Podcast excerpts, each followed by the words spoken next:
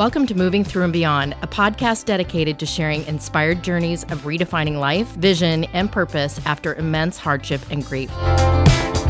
My goal with this podcast is to give you hope and to let my guest journeys inspire you to make the choice to keep looking up. I'm your host, Carey Conley. When I started my first business oh, 30 years ago now, I started doing a training at about this time of year, which is May as I'm recording this, um, to talk to people about not taking what I call a big summer nap. so it's so enticing to see the summer months coming and to just put our goals, our dreams, our activity, our focus all on the back burner and just let it lie there and just, you know, enjoy the summer. And I love that. I love summer. It's my favorite time of year. And I do take time to enjoy it. But the one thing I learned is that if I took time off for those 90 days, that, that three month little window, thinking that I could just start again in September and pick up where I left off, that is not the case because what happens is when you take your foot off the gas for about 90 days, it's going to take you 90 days to ramp back up.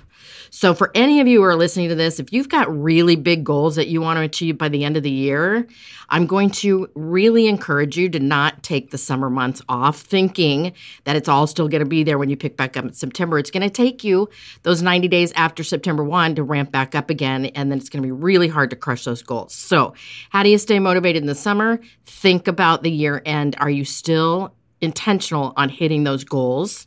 and knowing that it's going to need as much focus as attention and attention as you've given them since the beginning of the year. So revisit your vision, you guys. If you haven't re- revisited it lately, you need to check in and see how powerful it is. Because if it's not powerful, you will surely take your foot off the gas. And number two, if you have to readjust, um, your activity and your days because maybe you've got kids out of school now, you know, all the things. You can do it because I did it. It just takes some focus and attention on making sure that your day intentionally is still blocked out with time to focus on your goals with all the new activity that's happening.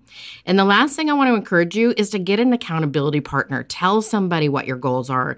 Tell somebody that you need to stay focused through the summer and ask them to check in with you and see how you're doing. For more inspiration and encouragement like this, I want to encourage you to go on over to my Instagram, carey.conley, and click the link on my bio. If you found this episode inspiring or helpful, please share it with a friend or a family member. In order to be successful on this mission, I can't do it alone. Connect with me at www.careyconley.com and don't forget to sign up for my weekly Do It On Purpose newsletter. Let's build this life giving vision movement together to end this epidemic, save lives, and create purpose.